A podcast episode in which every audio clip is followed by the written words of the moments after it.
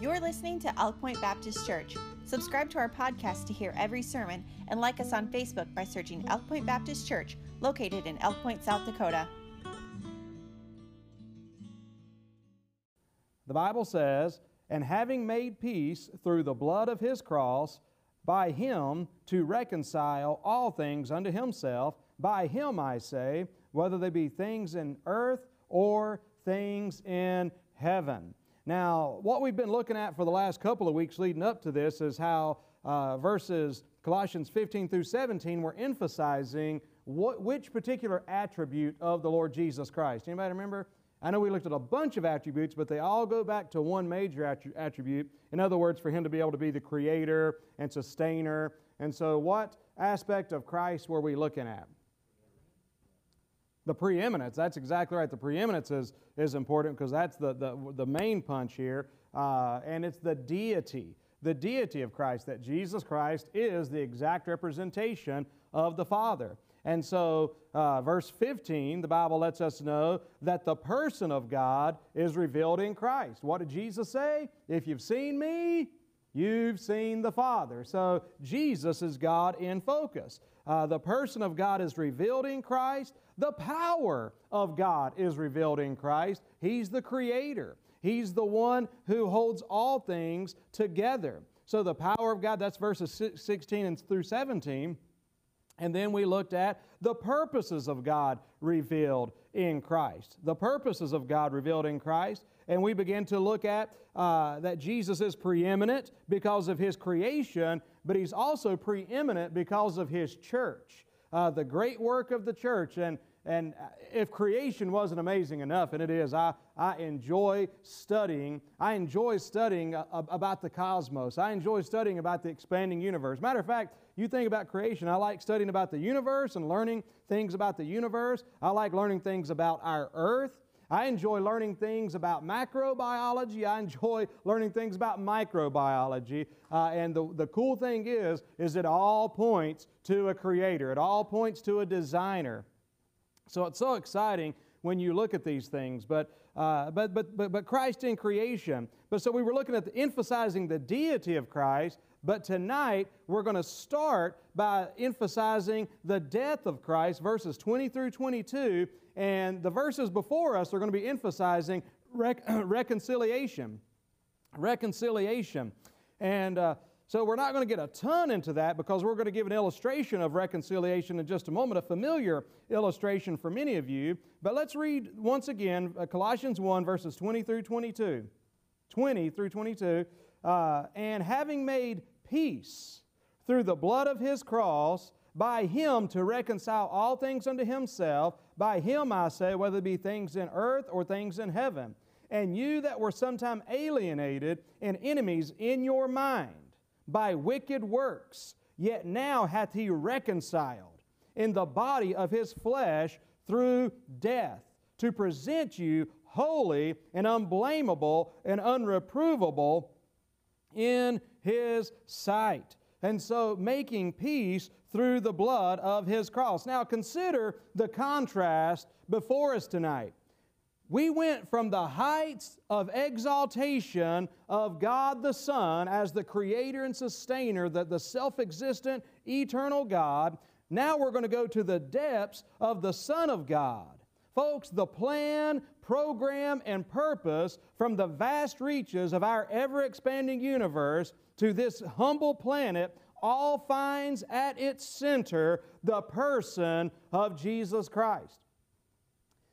Modern historians may, may want to remove him from the one who divides time, you know, as far as before Christ and in the year of our Lord with AD. They, they, they have dismissed those uh, arbitrarily. But, folks, I'm telling you, he is still the center of it all. And if you're missing Christ, you are missing everything. And so, going from the deity of Christ to the death of Christ. I mean, just get your mind around that for a moment. Consider the way Jesus died. And uh, I just uh, put a thought about a slide and imagining those nails being driven through his hands and his feet, all that led up to that. But considering the death of the God man, Uh, John Phillips said this. I thought it was good. He said, The spotlight swings from the dizziest heights to the utmost depths, from, from light unapproachable to night unbelievable, and from the thunderous applause of the heavenly host to the bitter blasphemies of murderous men.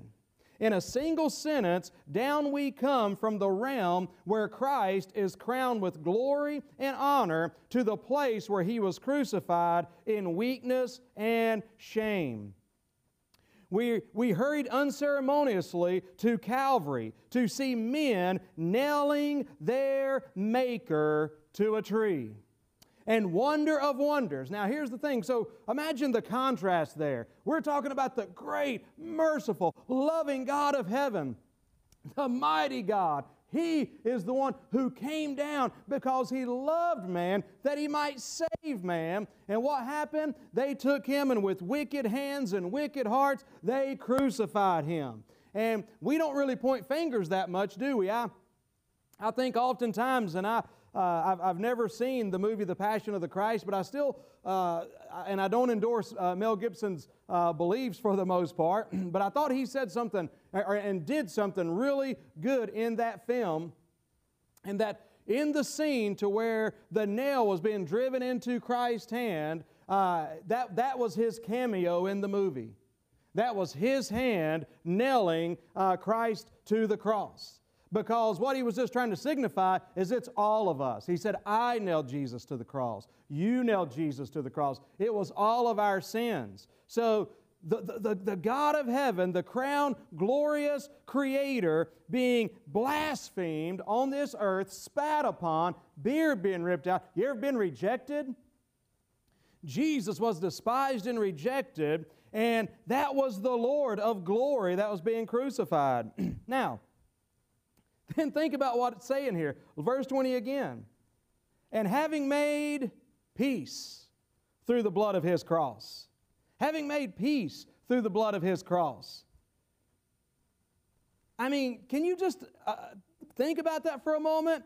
After what man did to him, and we know that it was a part of his plan, and we know that it was the only way that you and I could be saved.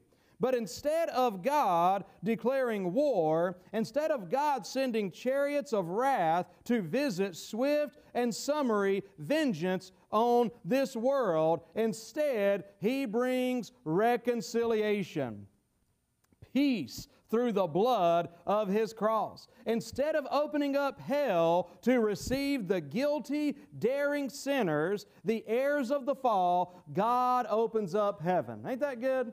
I mean, man, you talk about reconciliation, it, it, it blows your mind.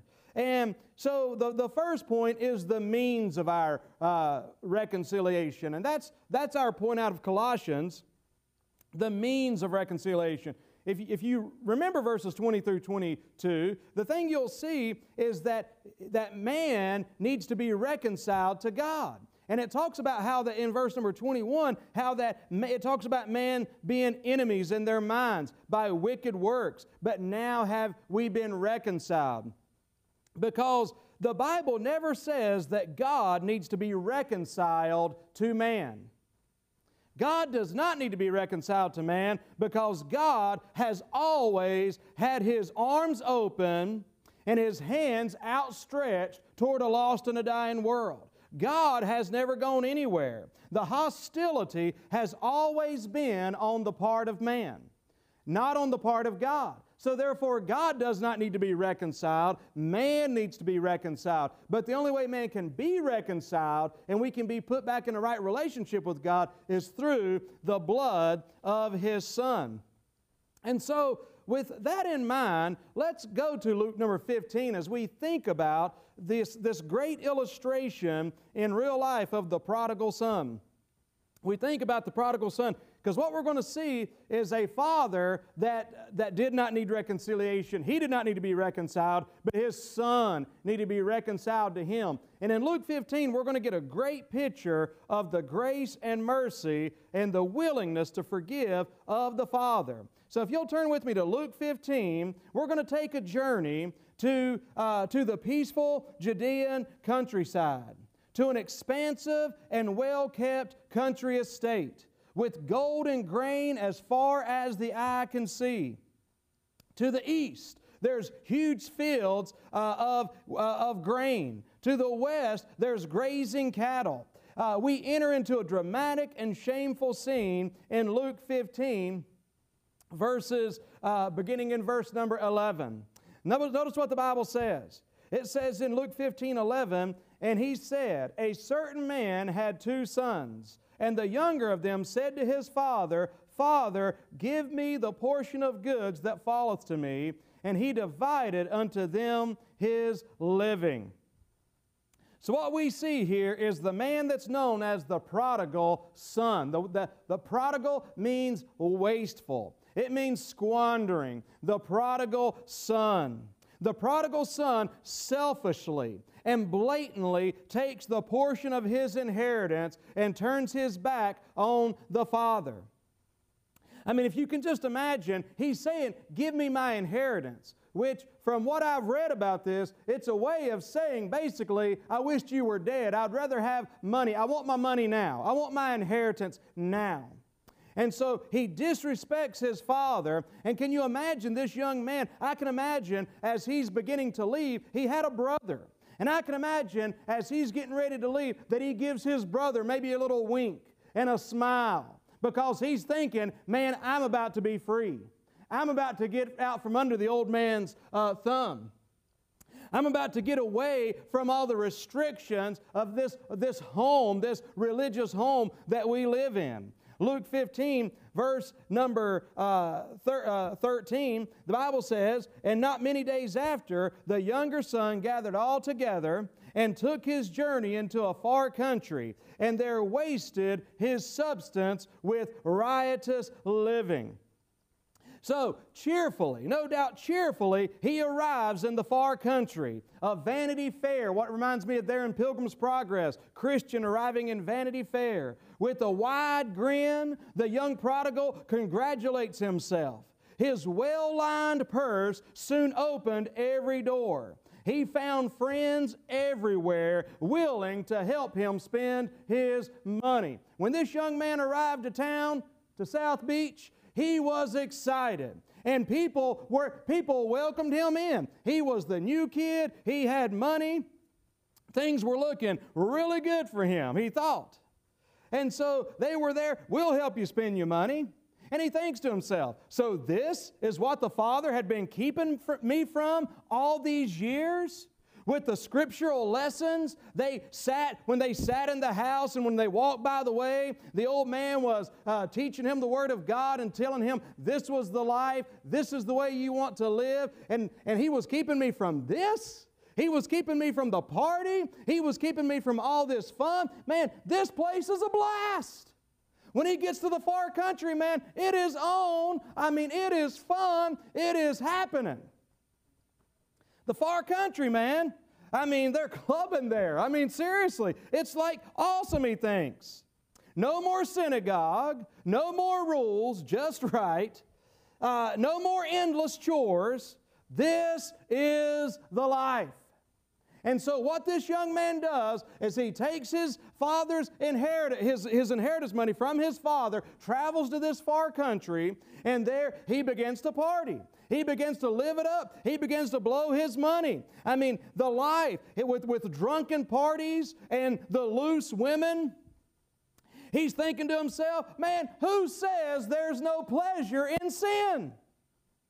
I mean, look at it. I mean, there's pleasure in sin. This is awesome. It's a blast. But the prodigal failed to consider the price. He did not realize that it was going to cost him more than just his inheritance money. He did not realize the price. There is pleasure in sin. The Bible says so. The Bible does not deny that there's pleasure in sin.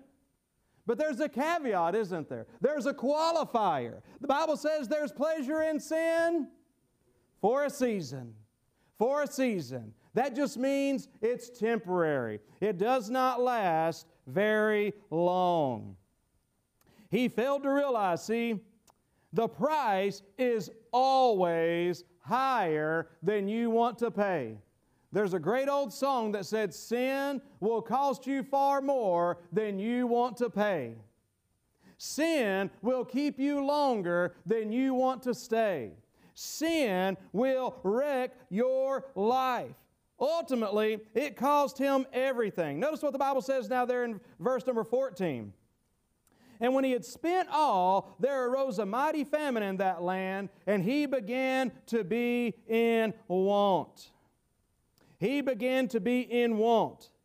I mean, he was in the land, and just as sure as you live, like happens to everybody else, you go out into sin, and it's fun for a while, but ultimately it runs out. And, uh, and he spent all. There arose a mighty famine in that land, and he began to be in want. I was thinking about this. Hopefully, this began to go through that young man's mind, but it didn't yet. It's time to come home. But you know, I think about this. I, I was thinking about this just this week, I think last week a little bit too. Our years as toddlers reveal something about our stubborn and rebellious nature even to this day. Now, think about it with me for a moment. As a toddler, now I'm, uh, we're picking on toddlers here, but what you're going to find out is you may find that there's some uh, comparisons that you can make between you and a toddler. All right? Toddlers reveal something about us, or, uh, about us. A toddler wants his or her way above all. That's all they can think about is what they want, what they demand. That's what a toddler thinks, what they want, including, and not uh, limited to these, but including things like touching the stove, touching the oven. They want to do that. Toddlers, they might want to grab the cord of a hot iron. All right? Uh, they want that more than anything. And when they get focused on that, they can't think of anything else that they want. I mean, you think about not only that, they listen, they will put things in their mouth that would choke them and kill them. Toddlers will put poison in their mouth that will poison themselves and kill them. And what happens when you try to take it out of their hand? Oh, it's the end of the world. I mean, boy, they throw a fit, they pitch a fit, and they're screaming and they're kicking and they're carrying on. And by the way, that's about the time, mom and dad, when uh, you discipline them. Amen? That's about the time where you pop that hand, where you do something to get their attention to say, no, that's not going to be the way it is. Uh, man, there's a reason why a lot of kids don't grow up, to, they, a lot of kids don't grow up to respect anyone because they're never taught to respect their parents in the home. Uh, and the Bible has a lot to say about that, but I'm, I'm giving more of the illustration about this. They'll put poison in their mouth, they'll run toward a dangerous dog. I thought about, I always think about this illustration, and I know, I think about Evan oftentimes, and Natalie, uh, I don't think she has, I don't know if she's ever seen an animal of any sort and thought it was anything but cute. Snakes, spiders, you name it. All right? Vicious dogs. We had, uh, we had two uh, houses down from us, or two trailers down, so it was uh, really close. Uh, but there was these people with these German shepherds. I don't want to say they were vicious, but man, they were always at the end of their chains. They were always barking. They didn't seem very friendly, I'll tell you that. So we were letting Evan and Natalie. Natalie was just a toddler. Evan was just a little bit older than that. They were just playing on our little front porch. Well, guess what Natalie sees? A puppy. A puppy at the end of its huge chain, yes, with its ears pinned back and rah, rah, rah, rah. Ooh. What does she want to do? She wants to go pet the thing. No kidding. So here goes little Natalie off to pet this dog.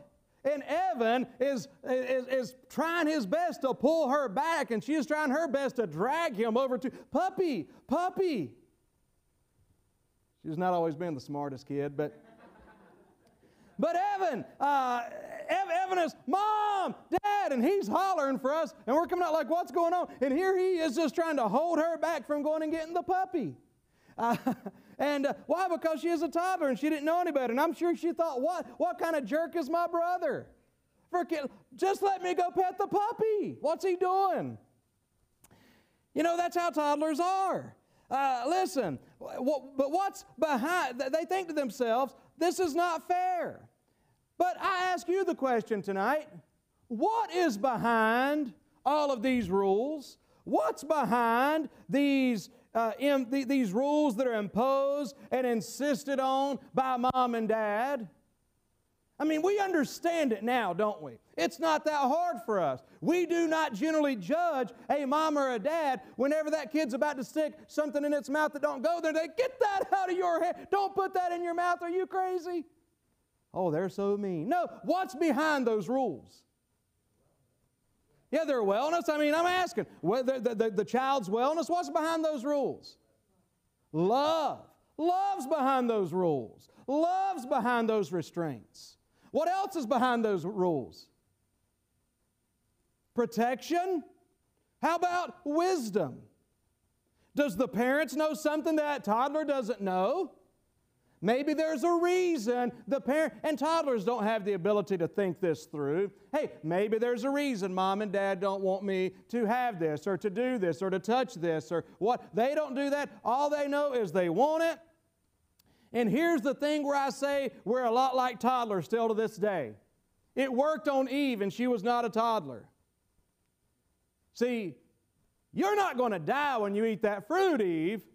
God knows that in the day you eat of it, you're going to be like a God. And what he is saying is, God's trying to keep something from you. He's trying to keep something good from you. He's trying to keep you from something good. And ever since then, that's what he tells us. Now, we could preach, this is a great message for the young people, but it's the same for us. What about the restrictions? Why does God have the rules, the moral law that He has in His Bible? You know what's behind it all? Love. He sees what we don't see. See, if we're not careful, we listen to a bunch of music watch a bunch of garbage out of Hollywood that is trying to teach us. I mean, I, I can't remember uh, the, the, numbers, but the, the, the, the amount of uh, drinking and drugging and the, the, the, the, amount of premarital sex or people that just in general uh, cheating and sleeping around and these things. And we watch that stuff and see, you know what? And it's fun. That's, that's, that must be normal. And it looks good and it looks healthy. Then you come to church, or your mom and dad, or whatever, whatever age you may be, says, hey, the Bible says this is a sin. The Bible says, get that out of your mouth. not fair, not fair, not fair. That's exactly what we do. What's God doing to me? What's God keeping from me? He loves you. Dummy.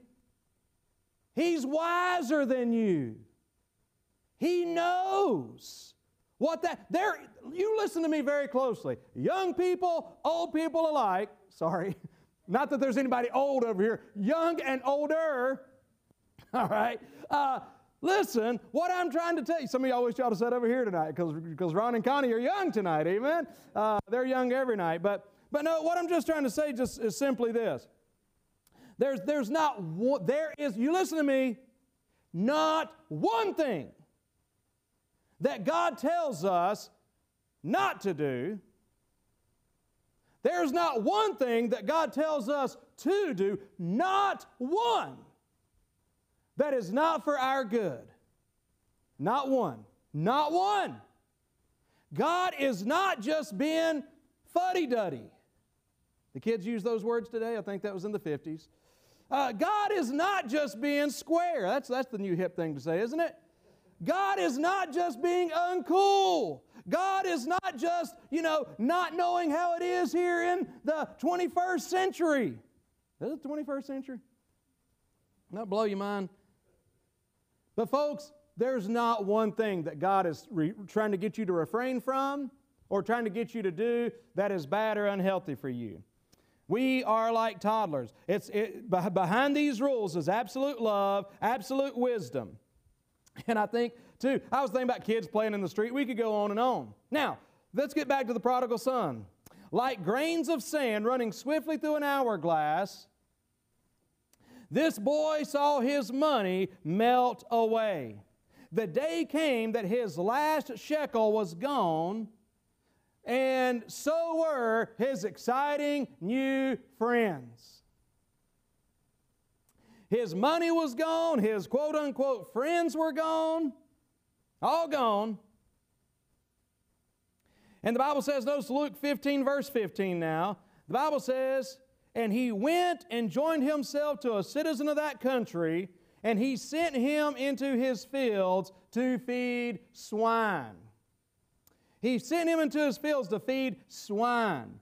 Now, this boy had sunk to the lowest depths, wallowing in a disgusting pig pen. Had, have any of you ever gone past a hog farm? I mean, you live in Iowa, you live in South Dakota, I know you have. Son, there's not much that smells much worse than that, is there? You have pass, pass some chicken houses and it's close, or turkey houses, but I'm telling you, bottom line, it's nasty. And not to mention the fact that these are unclean animals that uh, the, the Jews were not to uh, eat and so forth, much less be out there feeding. He went and joined himself to a citizen of that country, verse 15 and he went into his fields to feed his swine. And notice verse 16. The Bible says, And he would fain have filled his belly with the husk that the swine did eat, and no man gave unto him. So hunger drove him to feed the swine. He sunk to the lowest depths. This is what the far country really is. Now, again, what we have here is another principle of sin. Another principle in sin. And here it is. What the devil always does is he gives you his best up front. You know, we went back to the my, my pictures of the party and the lights and the excitement and the fun. All that's what the devil gives you up front. But what he don't show you is what's on the other side. The pig pen's on the other side. Loneliness, brokenness is on the other side. That's what's on the other side. The devil always will give you his best up front. You know, you've heard me say it before, but I just think it's a great principle to understand that the devil has no happy old people. You say, what? The significance of that is this See, what happens is the devil gives you his best up front, then it's all downhill from there, and oftentimes it's downhill from there very fast. The more you try to recapture the initial thrill of the far country, the deeper you sink and the more you stink. And you'll never recapture it. And you have people, me and Evan were just having this conversation the other day. We were talking about, uh, you know, how people get started uh, you know, smoking. And, and you know, and, and I, am not proud of uh, the, the, the, path, some of the paths that I took as a kid, but I just said, man, a lot of times it's that you're trying to, maybe kind of trying to be an adult, trying to be cool, trying to fit in. Uh, whatever. And I said, it kind of starts there. And then you start talking about drinking. And I said, but eventually, and it starts off kind of exciting, kind of fun. The, and you know, for me, uh, you know, I don't know if this is a real thing or not, but if it is a real thing, I've got an addictive personality, if that is a real thing. Uh, and then you just fall further and further. And what you do is you're trying more and more, but the more you try to do, the further you sink. And uh, that's what happened to this boy. But then he comes to himself. Notice verse number 17. Bible says, And when he came to himself, he said, How many hired servants of my father's have bread enough and to spare, and I perish with hunger? He starts thinking about dad. He starts remembering his life and the lessons that he had learned as a kid. He recalls the lowest of his father's servants and how every one of them were living better than he was living. That's what he begins to recall, thinking about those servants, the hired servants. However, returning home meant confessing his sin and looking a loving father, a wounded father, in the eyes, and perhaps just going back home as a servant, the humiliation of that. But he thinks to himself, it's worth it. The Bible, I love what the Bible says there. It says, and when he came to himself, verse 17. I mean, you think about that. Have you ever come to yourself? Have you ever come and just stopped a minute and looked at where you were and you said, What are you doing here? What are you doing? He came to himself and he said to himself, Man, think about how good the, the, the, the, lowest servant, the newest servant has it better than me in my father's house. So what he do? He started thinking, and he started thinking, I may, I, I, I'm repentant. I may have to humble myself, but it's going to be worth it. So what did he do? He dropped the pail, he jumped the rail, and he hit the trail. Praise God. He said, I'm going home. I'm going home. I'm heading to the Father's house. And folks, on the long journey, he played over and over again, no doubt, how things may go and what he would say. He finally thought and come up with these words, and I'm sure he rehearsed them over and over again as he came closer. Look at verses 18 and 19. I will arise and go to my father, and I will say unto him, Father, I have sinned against heaven and before thee, am no more worthy to be called thy son. Make me as one of thy hired servants. Now, his, think about this. His going away prayer was, Father, give me. His coming home prayer was, Father, make me. Make me. See, he had a repentant heart. And by the way, something I didn't tell you about, the, under the law, this boy could have been uh, punished with a capital punishment. He could have been killed for his rebellion and for his disrespect. That's what justice called for. But aren't you glad that sometimes when justice calls, mercy answers? Amen. And that's what happened with this boy. Oh man, as he drew closer, he must have begun to wonder if, if this was a bad idea. What are all the servants going to say? What about his friends back at the synagogue? What are they going to say? What about his older brother? But before he could begin to reconsider, he remembered his father's love and faithfulness. And on he went and he, till he could begin to see all the familiar sights of his boyhood. And I want to say, thank God. Aren't you glad that if you've ever been a prodigal, and I believe many of us have from to one extent or the other, I'm glad because everybody has that battle, do they not? I remember there was a brief period that I got out of church as a young person. I, I started, I took a job working on Sundays. It was a really important job. So, I mean, you've got to understand, I was washing dishes at the country club. So, you know, man, and I was making like four or five bucks an hour, so that's definitely more important than church. I'm speaking as a fool because it just started off with me having to miss, I think, one service a week.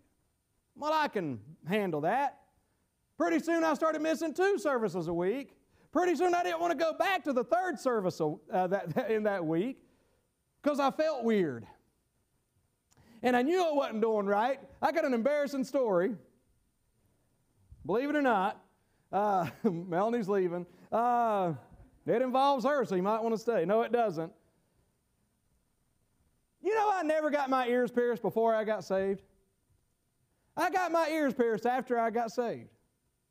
You say, which ear? I got, I don't even know if that's a thing anymore. But it was, a, it was, it was becoming less of a thing when I was a kid. You know, uh, you got your left ears pierced, you know, and then you got your right ear pierced. That meant something else. Uh, and, uh, but I got, I, I got two studs. I got two studs in my left ear.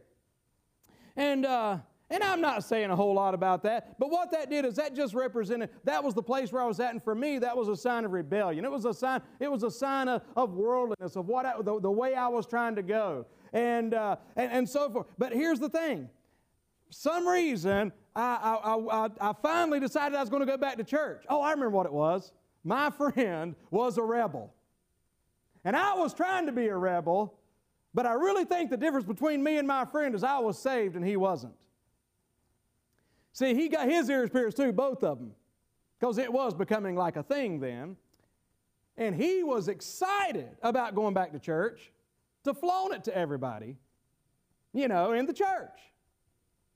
And he's like, come on, man, we're going back Sunday night. We're going, you know, and, and, and so we, we get ready, and I'm like, man, I can't go in there with these earrings in my ear. And you know what I did before I went in? I went over, uh, I, I went over out beside the building, and I ripped these studs out that had been in there for just a couple of days.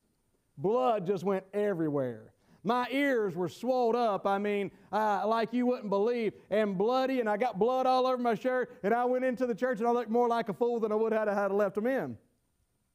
Uh, but, but the point is, uh, I'm not sure what the point is. Um, the point is that one of the things you can really struggle with is I don't want to go back to church. Because let me tell you something. Praise God, we're in a church that will not guilt you for the things you've done wrong. We will help you because we're all just a bunch of sinners saved by grace. Thank God, thank you, church, for being that kind of church. But guess what? Guess how you're going to feel regardless if you've sinned, got away from God, come back to church. You want to know? How you going to feel? Guilty. Are we going to make you feel guilty? No, but you're going to feel guilty. And as soon as little Miss Barbara King came up to me and said, Oh, Jesse, so good to see you. We've been missing you. That's the most offensive statement ever, isn't it? It's not. She's a sweet little old lady that had been missing me. But I'm like, oh. You know, trying to make me feel bad, huh? No, she wasn't trying to make me feel bad. I felt bad. And, uh, but you know what? There, there's a lot of people, unfortunately, that don't get past that. I'm glad by God's grace I got past it. I'm glad I got back in church. I'm telling you, I don't know where I'd hate to think where I'd be. I'm telling you, I'd hate to think where I'd be today. But by the grace of God, I got back in church. I got things right with the Lord uh, and so forth. But that had to be going through this boy's mind. What are the servants going to say? Are they going to sneer at me? Especially if I have to go out there and work as a servant. He was prepared for that. He knew how his brother was. He knew how, how much of a Pharisee his brother was. So he knew what that was going to be like. But he got to thinking, my brother ain't the one that loves me like that. The servants aren't. There's somebody, and that's what I get to thinking. You know what? People leave church, people get out of church, and it's always this person, that person, whatever else, whatever other excuse. But I'm telling you, it wasn't a person that got me in church, really. It might have been a person that got me to come, but Jesus put the, he, Jesus put the church in my heart and He put me in church. And yes, the church is made up of a bunch of imperfect people. Thank God, or else I wouldn't fit in. Uh, but that's what happened. He thought about the Father. So he came home. He came home and he rehearsed and he thought to himself, now think about this as he comes and he sees this home. He begins to go up those roads that he'd run up and down many times as a boy.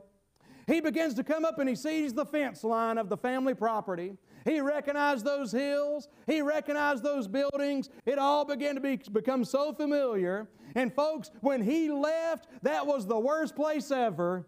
But I'm telling you, up to this point in his life, he had never seen anything so beautiful as the old home place. As he comes home, he begins to rehearse his speech one last time, but he's startled to see a figure running toward him a sight that he had never seen before. It was his dear old dad in a dead sprint. It was dear old dad, the old man, running. You say, why has he never seen that before? Folks, it was customary, it was a custom in this culture that, it, that, that old men did not run. No respectable man would run. It was uncouth. It wasn't something that you would do. But old dad wasn't worried about all that. Here's the boy going through all this in his mind, and he look up, and all of a sudden here comes some old man running at him. And it was his daddy, amen. Oh, my friend, listen. The Bible says, But when he was yet a great way off, his father saw him and had compassion and ran and fell on his neck and kissed him. Amen. I mean, just getting down the road, he goes after him. Oh man, his father saw him, the Bible says. The Bible says when his father saw him. You know what I believe that says? I believe that means the father was looking for him. I believe that means the Father was looking for him.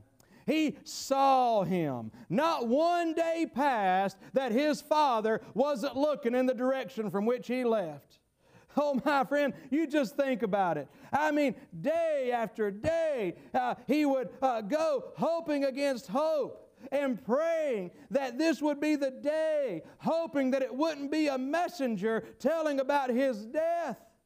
Oh man, just think about that. I might get excited as I'm imagining this because God is, this is trying to, Jesus is trying to show us a picture of God the Father. The reconciliation of Colossians chapter number one. That's the picture he's trying to relate to us right here. I mean, a God with arms wide open, a man, a, a, race of people that have turned their back on God. But the moment, my friend, they say, that's why people say, man, I came to God. Well, it didn't look like it, amen. He works in our hearts, He gets us to come toward Him, but He's the one that's moving toward us. The Father was looking, the Father didn't give up. Oh, my friend. Uh, and, and man, uh, t- together. And then what did they do? They rejoiced. Notice what the Bible says as we, you continue on there in verse number 21. The Bible says, And the son said unto him, Father, I have sinned against heaven and in thy sight, and am no more worthy to be called thy son. But the father said to his servants, Bring forth the best robe and put it on him, and put a ring on his hand and shoes on his feet and bring hither the fatted calf and kill it, and let us eat and be merry. Man, they partied, they rejoiced, and I'm telling you, listen, there may not have been a one drop of alcohol at this party, and I guarantee you there was no loose women, and there was no mm, mm, mm, music beating in the background, and strobe lights going. But you know what there was? This was the best party this boy had ever been a part of. Amen. I mean, true, true joy that's going to last. Amen. I mean, having a good old time there in the house. And I'm telling you, there is nothing like being in the house of God and being with the people of God. Listen, maybe you've turned your back on God. And listen to this now. Maybe you haven't left, but you are leaning. You haven't left, but you're leaning. See, before this boy ever physically left, he had mentally left. His heart went to the far country months before he actually went to the far country. You listen up now. We need to check ourselves. Are you resenting the rules of the Father? Again, great message for young people, but it applies to us as well. Are you resenting the rules of the Father? Are you listening to the enemy? That enemy, he's disguised as your friend, but he's the enemy. If he's telling you things that are contrary to the Word of God, if he's putting question marks where God puts periods, he's the enemy. He's just disguised as a friend. Are you entertaining his suggestions? You know what we call that, don't you? That's just simply called temptation. And we all face it. But what we've got to do is we've got to do like the great theologian Barney Fife said one time nip it, nip it, nip it. Nip it in the bud. I mean, cut it off right now. I'm not entertaining this thought. I'm not going to keep going down this road. I'm not going to allow myself day after day after day to entertain these thoughts of rebellion and what it would be to live and to go my own way. I'm stopping it. I'm cutting it right now. Oh, my friend, listen. Uh, we are all, we are all susceptible. I beg you tonight, I beg you tonight to get your mind right. Get your heart right. You listen to me carefully. I'm almost done. You will not. And listen, as I'm speaking, you may not be able to hear it, but I'm putting caps lock on. You ready? Caps lock, will not. You will not be the exception. You will not be the exception. The devil tells you you'll be the exception. You will not be the exception. There are not exceptions. Listen, sin will, Bible says, be sure your sin will find you out. That's Bob and Evelyn.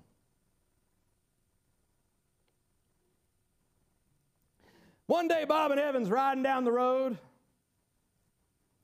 And uh, as, as, as they had for years, Bob drove and Evelyn sat shotgun. Pretty soon there was a young couple that slowly passed them. And Evan noticed how closely this young couple sat together in that car of theirs. Reminiscing, she said, Bob, do you remember when we were courting? Bob says, Yep, I sure do. Do you remember you used to hold my hand and that we would sit so close and you would have one arm around me and, and one arm on the wheel? Yep, I remember, says Bob. And then she says this Why don't we sit like that anymore? Why don't we sit like that anymore? Bob answer returned simply this I haven't moved. I haven't moved. I'm still in the same seat I've been in. You're the one that got on that side. Folks, you listen to me closely. Reconciliation is the, is the topic. God has not moved. The Bible says we've turned everyone to his own way. The Father never, in our, in, in our story tonight, never stopped loving his Son. At the very first sign of repentance, the, the very sight of that tattered, faltering figure on a distant hill, the Father was off. As fast as his old legs would carry him, as fast as his pounding heart would permit, he was off to meet his boy. He ran with his robes flying behind and his arms outstretched before him. He was going to bring his son home. Rags, ruin, the stench of a hog pen, all of it. He was bringing his son home. And I'm telling you, that's the great thing to know. If you've gotten away from God, it's you that's gotten away from God, not God that's gotten away from you. But if that's the case, don't you get the idea that God's turned his back on you? How many of you know it can feel like God's turned his back on you? But he's not. He's still looking. And I'm telling you, the Bible says if you draw nigh to God, he'll draw nigh to you. You start walking his way, he's going to run your way with his arms open. Amen. Oh, my friend, check yourself if you're thinking of going that route. James 4 8 again, draw nigh to God, and He will draw nigh to you. I'm going to ask you this question tonight as we all stand. How many of you would be willing to take a step toward God tonight?